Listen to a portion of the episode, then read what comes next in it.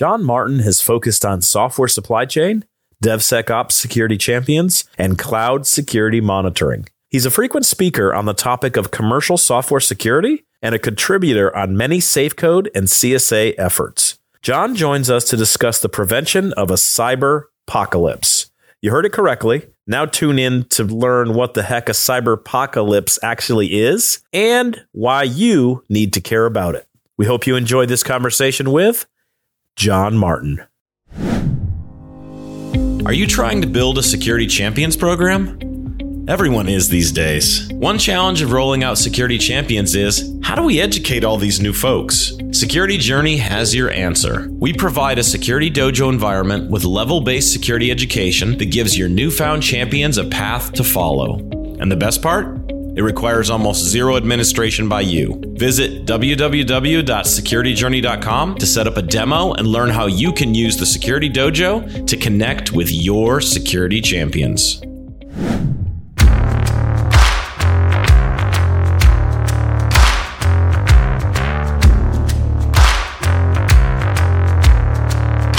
Hey, folks, welcome to this episode of the Application Security Podcast. This is Chris Romeo, CEO of Security Journey and co host of the podcast. I'm also joined by Robert. Hey, Robert. Hey, Chris. Yeah, it's Robert Hurlbut, uh, threat modeling architect. Good to be here. Yeah, great to have you back uh, with us here again. And today we're going to talk about a word that I don't even know if it's a real word but we're going to figure it out as we go. And that is this idea of a cyber apocalypse. But we'll get there. But first, we're going to have our guest, John Martin, answer the question that you're all waiting to hear. And that is, John, how did you get started in this wacky, wacky world of security? Well, hi, Chris. Hey, guys. Um, so, so like most people, I started out as a child. you started as a child. Okay, that's good. Were you doing security at that point as a consultant, or? Uh... so, so seriously, um, back in back in the days of of dial up and all of that good stuff, bulletin board systems, I just discovered I had a talent for taking things apart and putting them back together. So pretty much that talents led me over to cybersecurity. Um, back in the, the early 90s, I, I uh, formed, as far as I know, one of the very first um, cybersecurity consulting businesses. We had a number of clients in the in the North Dallas area, and in many of those uh, clients led us to the ability to really sharpen our talents and, and to really start discovering very early that companies, systems, people, uh, can, their lives can be changed um, by simple security oversights, by the way we build software, and, and how and, and really how that impacts, gosh, just just everything people do and say. And and, and this is back in the '90s, right? Um, at one point, we were able to attack, and, and as a result of that, attack harden Alliance Airport we were able to go through and compromise every router at the airport. Now, if you don't know if you remember, in the old days, routers always had a uh, telephone jack in the back of them. Oh yeah, and uh, it was simple to inject commands into that. You own one, then you own the whole the whole network of them because they all shared. You know, if they were passworded, they all shared the same password. And so we were able to compromise businesses. We were able to do a lot of stuff just through through single, simple faults and configuration vulnerabilities. And, and I think part of the reason why we're here today is because those experiences are just are just magnified today, right? Um, the sophistication of, of not just software, but but the the hacking community, the defensive community, the the white hats, the black hats, the gray hats, the you know the no hats. It's it's it's just gotten frankly way out of hand. And I think that that's why we're here today to talk about some of this stuff. And so it sounds like kind of the way you're describing your history that you came from the the kind of the more the breaker side of of the world of cybersecurity. And so have you had experience kind of on the builder side as well or is your is your history been primarily breaker which then translated into helping bigger style companies set policy and do that type of stuff? Well, if I mean, if you're going to break something and put it back together, then you you have to know how it works, right? And the logical extension of that is is leading different organizations, leading different companies to build software smarter, better, and faster, including and securing it better, including building software right the first time. One of the real challenges in modern software development is is a concept that I, I think of as, as deferred responsibility. It's it's it's the need to realize income today off of a current product so that you can improve the product down the line. At least that's the concept. How that plays out in the real world is that we build a build the software, we deliver the software, but we know we can't do anything about any defects. So we write in the contracts that you, the user of the software, have no rights. And if you do discover a problem, you have to report it back to us and not to, you know, the press or the public. We we have a real, I think, moral issue in software development today. And to, uh, to your question, I think along the way I've I've built uh, security champion programs, uh, agile uh, software development programs back in the day, um, DevSecOps programs currently.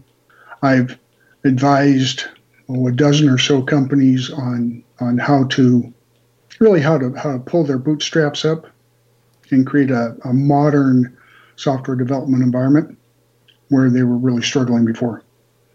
So, yeah, if you, if you if you're going to break it, you got to be able to fix it. And that's that's something that you that you just said that really really kind of spoke to me here. The idea because I think that's that's the way it should be. When I look across our offensively minded community, I don't know if that's actually the case though. Like people, everybody's so gung ho and excited about breaking, and let's, you know, I want to be on a red team, and I want to be a pen tester, and and all of those are good things.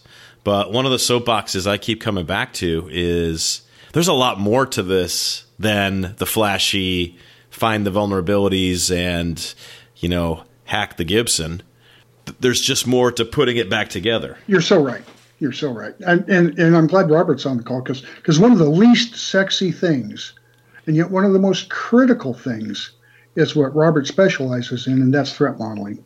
If I don't know what my software environment that it's going to be published in, if I don't know what this what the the impact of bad code is going to be, why am I building the software? It's morally indefensible.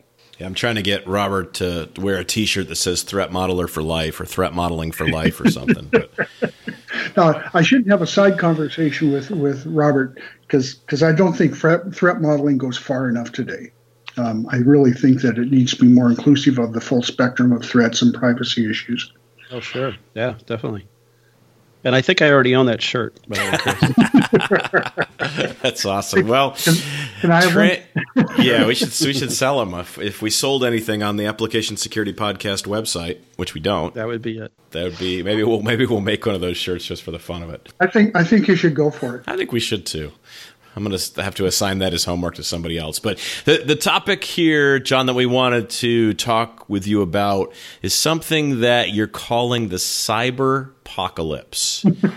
and so I don't know if this is actually a word, but just so our listeners know, we had Steve Lipner on to talk about the history of SDL a number of episodes ago here. And after that, uh, John and Steve, John kind of sent an email to Steve just to say, hey, you know, love the podcast and happened to CC me.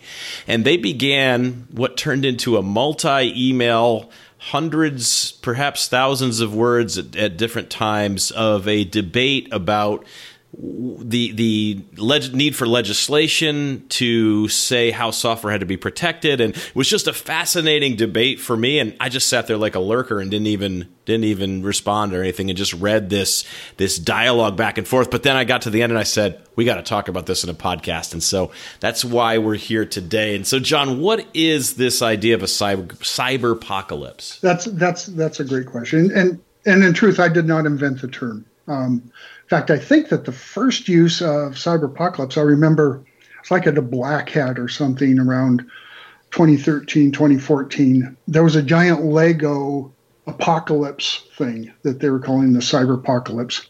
So, so I didn't invent the term, but I think it's it's it's appropriate for what we're facing today.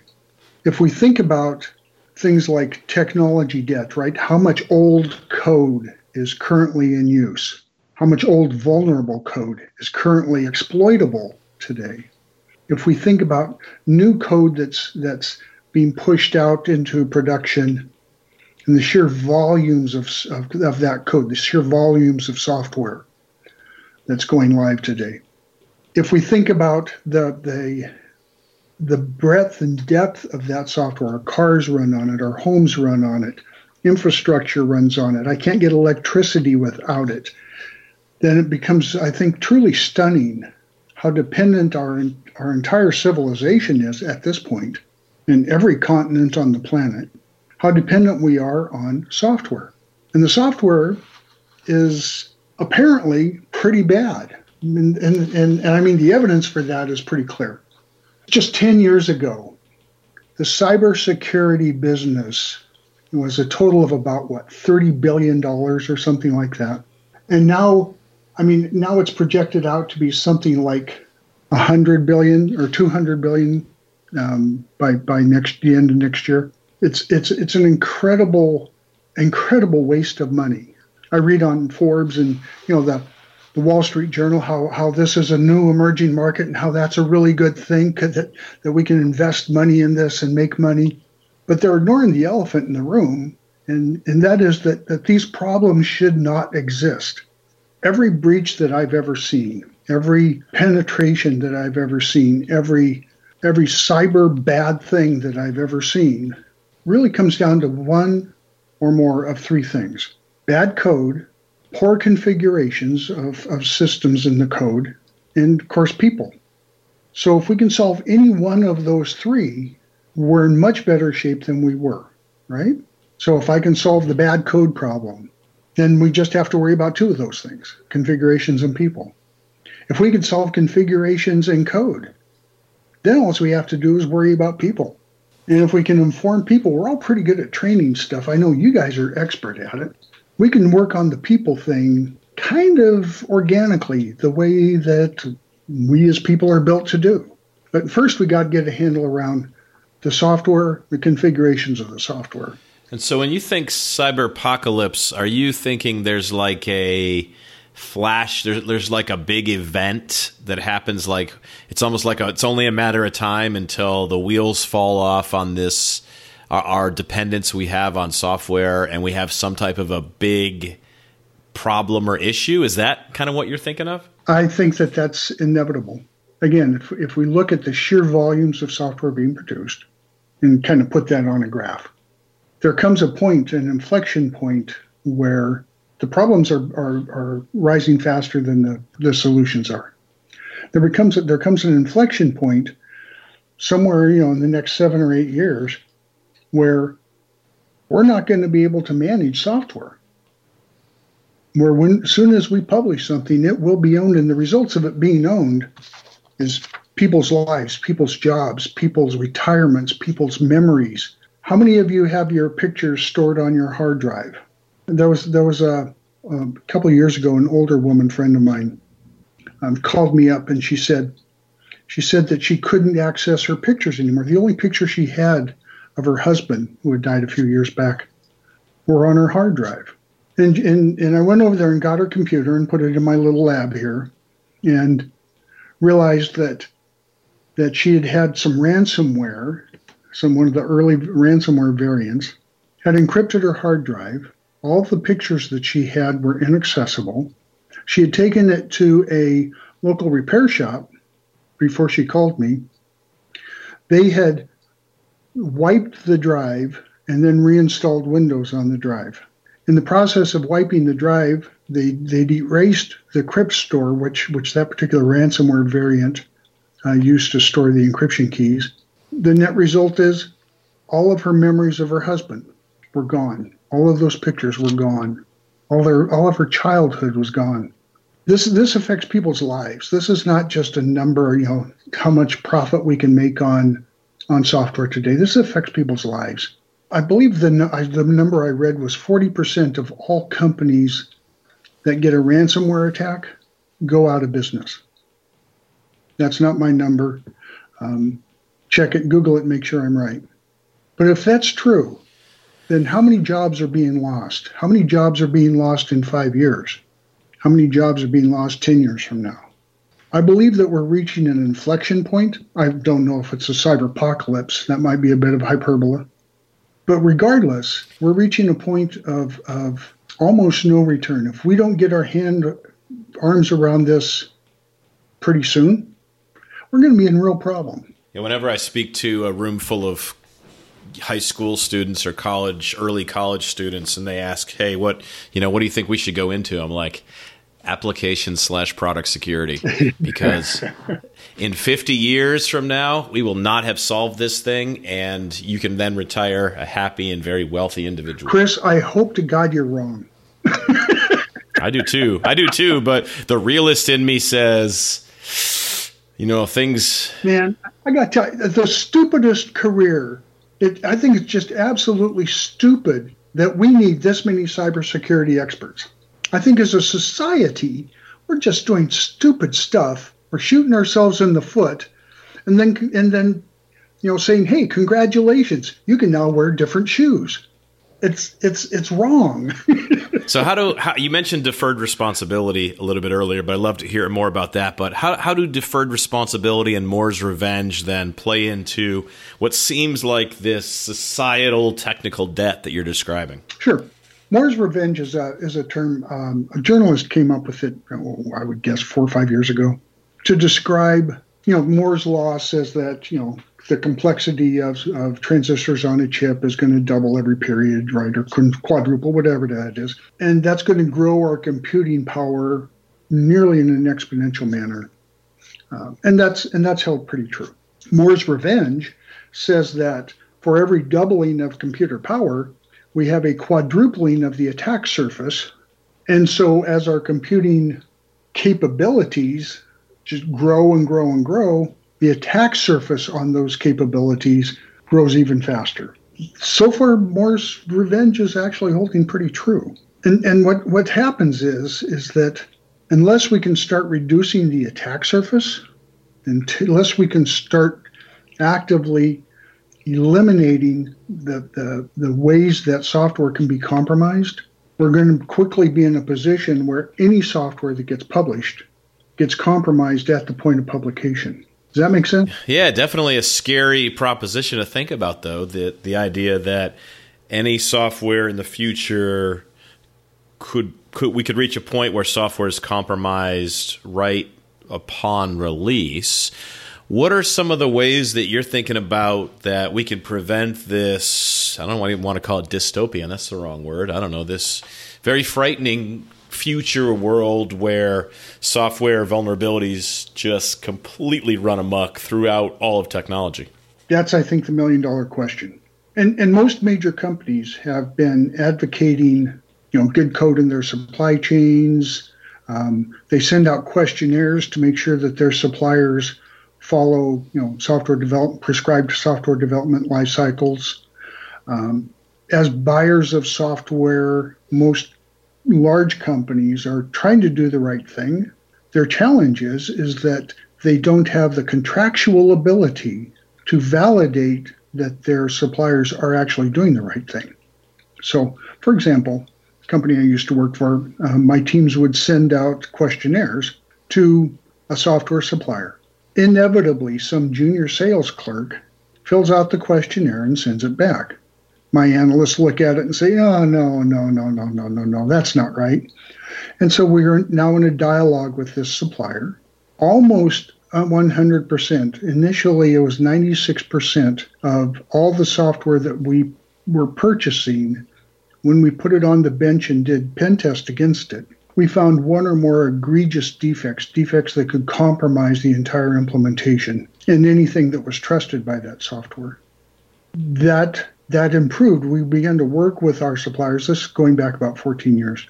We began to work with our suppliers one on one to make their software better, to help them to sort of see the light, to help them to understand that we were not going to accept bad code. The good news is, is that we, over the years we've seen a fivefold increase in the quality of software. The bad news is is that that's still 70 some percent fail rate. How do you measure the quality of software when you say 5x increase? What are the metrics you're using to be able to to make that judgment? One or more defects that would compromise the implementation. That if if you've got if you've got a, a defect significant enough to compromise the implementation, to compromise compromise anything that's trusted by that implementation of software, then you fail. That's simple. So we did obviously a lot of pen testing, a lot of deconstructing on software, and we did a lot of discussions with a lot of vendors. Remember that, and, and, and paradoxically, the security vendors seem to be the worst. So I'm not going to give you any numbers. Not going to give you any numbers, but but just anecdotally, I will tell you that that, that our findings said that security vendors were more than three to one more likely to have a significant defect than, say, an engineering software. I can tell you, and I, I, know you know already, but I can tell you kind of from my perspective why that is, because I've heard that statement so many times that in, in a in a previous uh, professional uh, setting. Oh well, you know, we're we're actually a security product.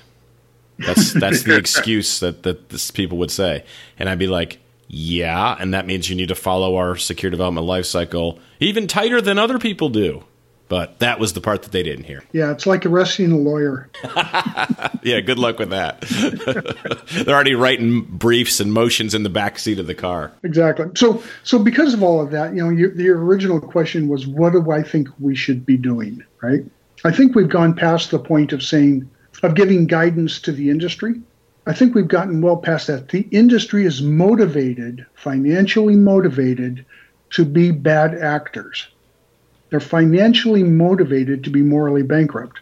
They're financially motivated to defer responsibility to the next generation.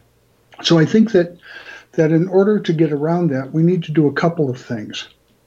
And I think that, that unfortunately that starts with legislation. I am I am the person least likely to ever recommend a legislative answer to anything, but I think that that that makes really good sense in the same way that in the same way that we legislate minimum quality for for automobile tires. I remember my my grandfather had a car. He used to carry four or five. We lived we lived way out in the country, and he used to carry sometimes four or five spare tires in the vehicle, because he knew that on any significant journey we'd have a fair number of blowouts. You don't see that today. I don't have a spare tire in my car at all. And the reason for that is, is that we legislate minimum quality on tire manufacturers. There's a minimum standard that's that's got to be met. And more importantly, I think there's a there's a good clear definition of what liability is for a bad tire, right? If a bad if a tire blows out, that that manufacturer is at least in part responsible for the consequences of that blowout. And and and you know, I, I, I hate the thought of legislating, but maybe that's what we need to legislate. So if we're going to do that, I think we've got to do really four things. I think we've got to define in that legislation, we've got to define what safe software means, right? What's the actual definition of safe software, right? What's what's a quality tire built out of? Right? What are the standards for that? Then we've got to turn around and we've got to say, okay, given that, that we know what's, what good means, given that we know what quality means, what does liability mean in this context? And I think that, that, that that's a key concept that's got to be understood, and that's something that's got to be, I think, legislated. Uh, if we rely on the courts, well, we went through what 50 years of, of court cases on t- on tires. Um, with with no good result, I think it's got to be legislated. And then third, I think we've got to establish a set of minimum test and production uh, standards for software, just the way they do with tires and automobiles and aircraft engines, etc. Anything that's critical infrastructure has a minimum standard architecture that's set. So we've got to establish what that looks like. And finally, that that legislation has got to provide a method of oversight and a potential penalty for for missing those targets, for missing that, and that that would include you know recall capability. I think that that if we go to the the very fundamentals of software development, we've got a chance of dealing with this. We still have we still have decades on decades of legacy code. We've got that all that technology debt still out there. But we can say from this point forward, we're going to start doing the right thing. So I don't know if that's the greatest solution, but it's a, frankly, it's the only one I can think of. Yeah, I've got a lot of uh, a lot of things that are rushing through my mind right now, but I'll just kind of I'll throw one at you that is going to be a an obvious, very early response to this kind of a of a proposal. More than what Lipner did. yeah, more than I don't even you know I I just read his kind of from a summary perspective, but when I think about innovation right? What does this do to innovation and the ability to create new things? Does this squash innovation in any way? Because that's that's one of the initial things I would see any company coming back at this type of a of a setup and saying, "Well, you're, you're gonna you're gonna squash our ability to create anything new and cool, and you're going to cause us to stagnate as an organization." So I think it's the antithesis of that. Um, look at what automobiles have done over the last, I'll call it 10 years. Um, we have gone from a very, very standard way to build cars, and now we're seeing, you know, complete revolutions in, in personal transport. Um, just in my house, there's what three electric bicycles, uh, an old pickup, a uh, a modern uh, hybrid car, you know, the, the just just the personal transport world has has changed dramatically, and this is in a re- highly regulated environment. My my experience is is that people that complain the most about the new regulations are rarely the innovators. The people that complain the most are usually those who are heavily invested in the status quo. And my answer to them was innovate. If you find a market, hit the market. Just don't do it in a way that compromises the rest of us. If you can find a cleaner way to produce a coal furnace and factory, go for it. Just don't compromise the rest of us. Now, when I think about your four, the four points here, um, I think of you know the two, three, and four. I think are the easy parts right? The liability and and what does that mean? What are the limits? What are the levels? Minimum test and production standards. You could you could argue that we have that in the industry now. We'd have to we'd have to you know probably document it a different way. And then even method of oversight, penalty for missing. I mean, we've got lots of government agencies that are good at doing that type of stuff. Mm-hmm. I think the real difficult part of this is how do you define safe software? Because you can't say safe software is vulnerability free software because that's like saying safe software is bug free software. And I f- truly believe as long as human beings are behind writing software that we will never reach a nirvana point of you know there are no there are no vulnerabilities in this product. I just don't think I don't think you can get there unless you know we did formal methods right back in the 70s and 80s in the government space, and look where that got us. Some really super high level secure systems that nobody could do anything fun with. I mean, yeah, I mean those those things are filled up a warehouse somewhere, right? Those systems that were that were rated as I think we did. We ever get to an A one system? I know there were some B ones. I think there was one A one system going back to the Orange Book and the trusted computing systems kind of days when I first got my start in in computing eh, or in security. And and those A one systems, I don't know where anybody ever used them because you really couldn't do much with it, right? But you had the formal methods to back it up. So where, where how do we even get there? Um, John, from kind of this perspective of defining safe software. Right. So, so if you think about you know the Rainbow series, it was mostly about, or huge chunks of that were devoted to things like access control and who can do what, and you know elevation of privileges and that sort of thing, right? Elevation, degradation of privileges, privilege management, all that stuff. In fact, I've got a copy of the of the whole series here if you want. I've still got an orange book on my shelf over here too. So, so the definition of safe I think I think I could come up with three or four definitions. I'm sure you could as well. The question is, what can the, what can we come up with collectively that makes sense? Does not stifle innovation, and and at the same time is manageable by us as humans, right? Or even even through our automation. So so you're right. The definition of safe is is huge. It's it's really it's a difficult thing to do, but it's a doable thing to do. We managed to do that. You know, I'll, I'll say this: we managed to do that in in all sorts of things. Um, we all buy electrical outlets; they're UL listed as being safe.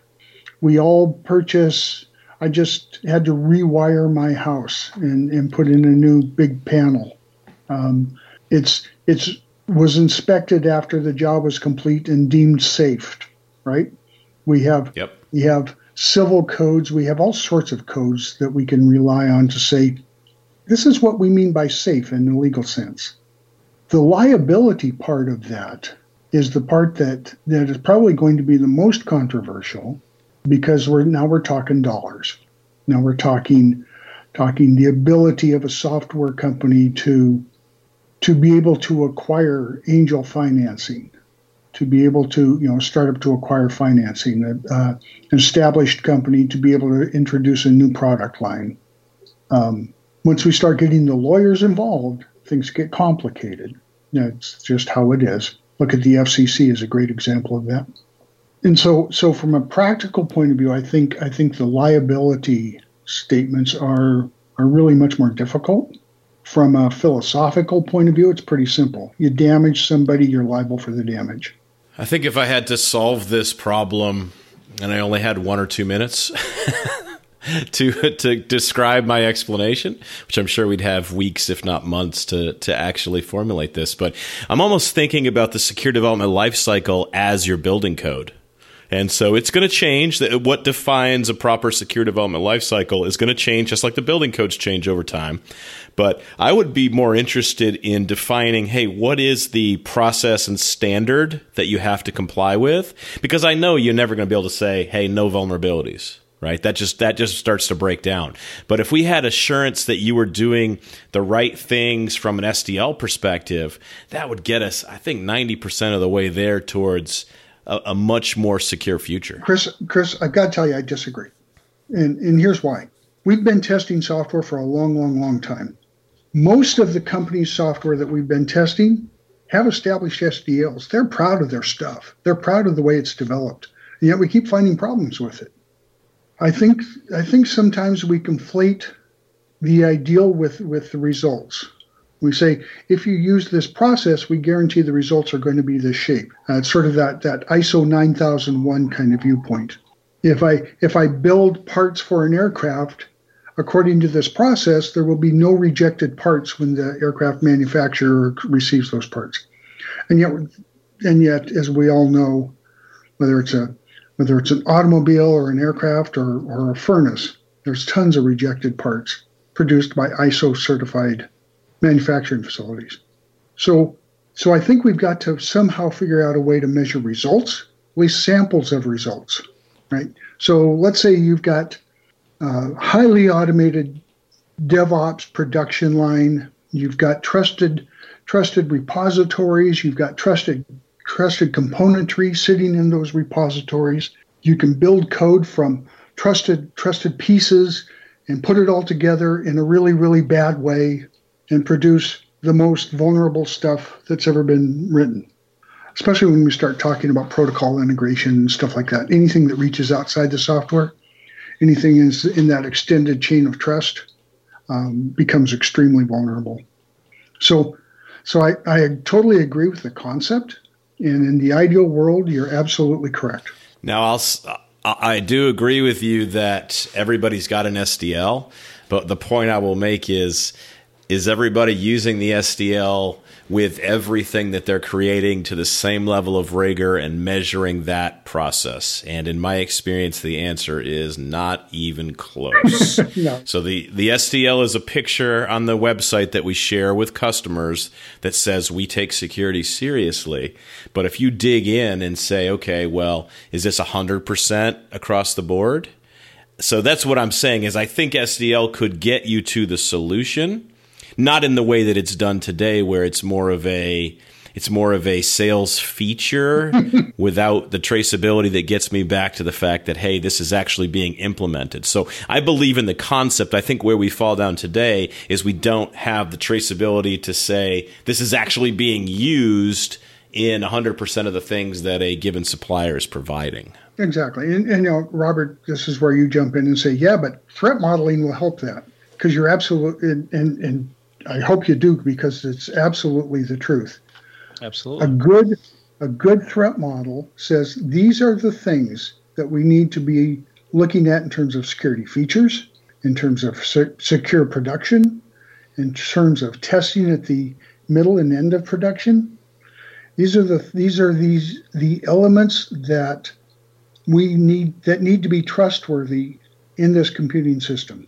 Whether it's whether it's a privacy concern, whether it's it's a, a hacking concern, whether it's it's a, a trust issue, whether it's data disclosure issues, whether it's the potential for bad configurations to be automatically produced at, at every endpoint you know, the promise of DevSecOps is that that we can produce secure code very, very quickly, and we can misconfigure it every time.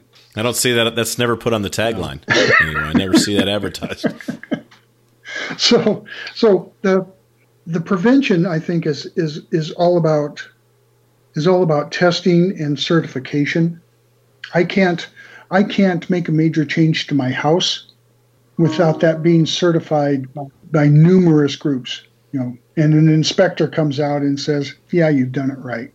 How much more important is the software that we all use, that we all rely on, that's embedded in everything we do from the from the systems that's recording this conversation, doing the transcriptions, all the way out to to my automated door locks. So it sounds like you're you're saying if we draw this this parallel to the building world where you have standards and then you have inspectors who are coming out and validating that you did the work correctly is that is that kind of where you're landing from a recommendation perspective about how this could actually be done yeah yeah if we look at the industry as a whole um, we can't we can't do advisory sorts of things that's we, we have a long history of failing at that how many ISO standards, how many NIST, NIST recommendations can we ignore and still produce software? Because we've been ignoring them for years and years and years. ISO 27034 is a great example of that. It's how to build software securely. I cannot think of a single shop that embraces all of ISO 27034, including the shops of the of the people that, that authored the document. So I think legislatively is is what we've got to do I just don't see a way around it. So I think that that you know where do we go from here? If if indeed that that's that's the case, right? And I think that that's just something we should have a great discussion about. But if that's the case, then then where do we go from here, right? How do we how do we begin to craft a solution that's going to be acceptable to to the world, something that's that's legislatable, right? We can't go on producing documents that that and advisories that nobody reads or uses. That's that's just not good business. So, is there a place where there is some type of dialogue happening about this topic right now? If we have some passionate listeners who are listening to us yelling into their to the speakers, trying to get the message back to us, is there some place that that's happening right now, anywhere in the world? If there is, I don't know about it. Um, I do know that organizations like safecode.org and organizations like Cloud Security Alliance are, are a great place to to begin talking to people. The this is this is you know on, on the technical advisory groups um, within those two organizations. We have a lot of discussion around root causes and things like that. So if you want to get involved, to our audience, if you want to get involved, um, and you need, and you as your organization need to do this under an NDA, then then join safecode.org. That's that's the one way that you can have these discussions and maintain your the confidentiality required to be candid about the discussions. If you have no no no big need for for you know corporate type of privacy, then uh, join Cloud Security Alliance. I think that that's that's probably where the best discussions are going to be happening over the short term. I'd like to be to see a lot of this kind of discussion going on in IEEE and some of the other uh, organizations, but I haven't seen it yet. John, thank you for uh, taking the time today to introduce us to this idea of cyber apocalypse and the different things that can happen. I know you've kind of stretched my brain here a little bit as we're thinking about the ramification of of this, and it's definitely something that we as a community need to embrace and get in front of because it's not something we want legislators sending to us and saying, "Well, we thought about what safe software is, and here's our definition that we wrote." And so we got to grab a hold of this and do something with it ourselves. Yeah, yeah, we we've gone through a lot of that, the Royce Amendment and a whole bunch of things. There's a there's a group over in in Northern Virginia advocating for if you write code, you must sign your code, and we'll have a packing list of signatures that go out with every software product. But you know, if you're signing bad code, you're already the company's already compromised and that's like saying, you know, we captured that murderer after he killed 22 people. Aren't we cool? Yeah. It doesn't really give you that type of satisfaction. You know, you caught the person, but it would have been nice if you would have caught them before. Kind of the the Tom Cruise movie was it Minority Report, where they could tell if you were going to commit a crime in the future. Right, right, right. So, so we need a little bit of Minority Report, and and we we regardless of what else we do, we need to get a moral sea change. We need to stop endorsing the concepts of deferred responsibility. We need to, we as, as software, you know, in some cases manufacturers of software builders of, of coders, we need to to subscribe to the clear moral principle of uh, fix it now and I don't have to I don't have to fool with it later. Yeah, that's a great summary of our conversation today. Well, John, thanks for taking the time to be with us here, and we look forward to continuing this dialogue with you in the future. Yeah, it's a plan, man. Thanks for having me. Appreciate it. Thanks for listening to the Application Security Podcast. You'll find the show on Twitter at AppSec Podcast or on the web at www.securityjourney.com slash application dash security dash podcast. You can also find Chris on Twitter at EdgeRoute and Robert at Robert Hurlbut. Remember, security is a journey, not a destination.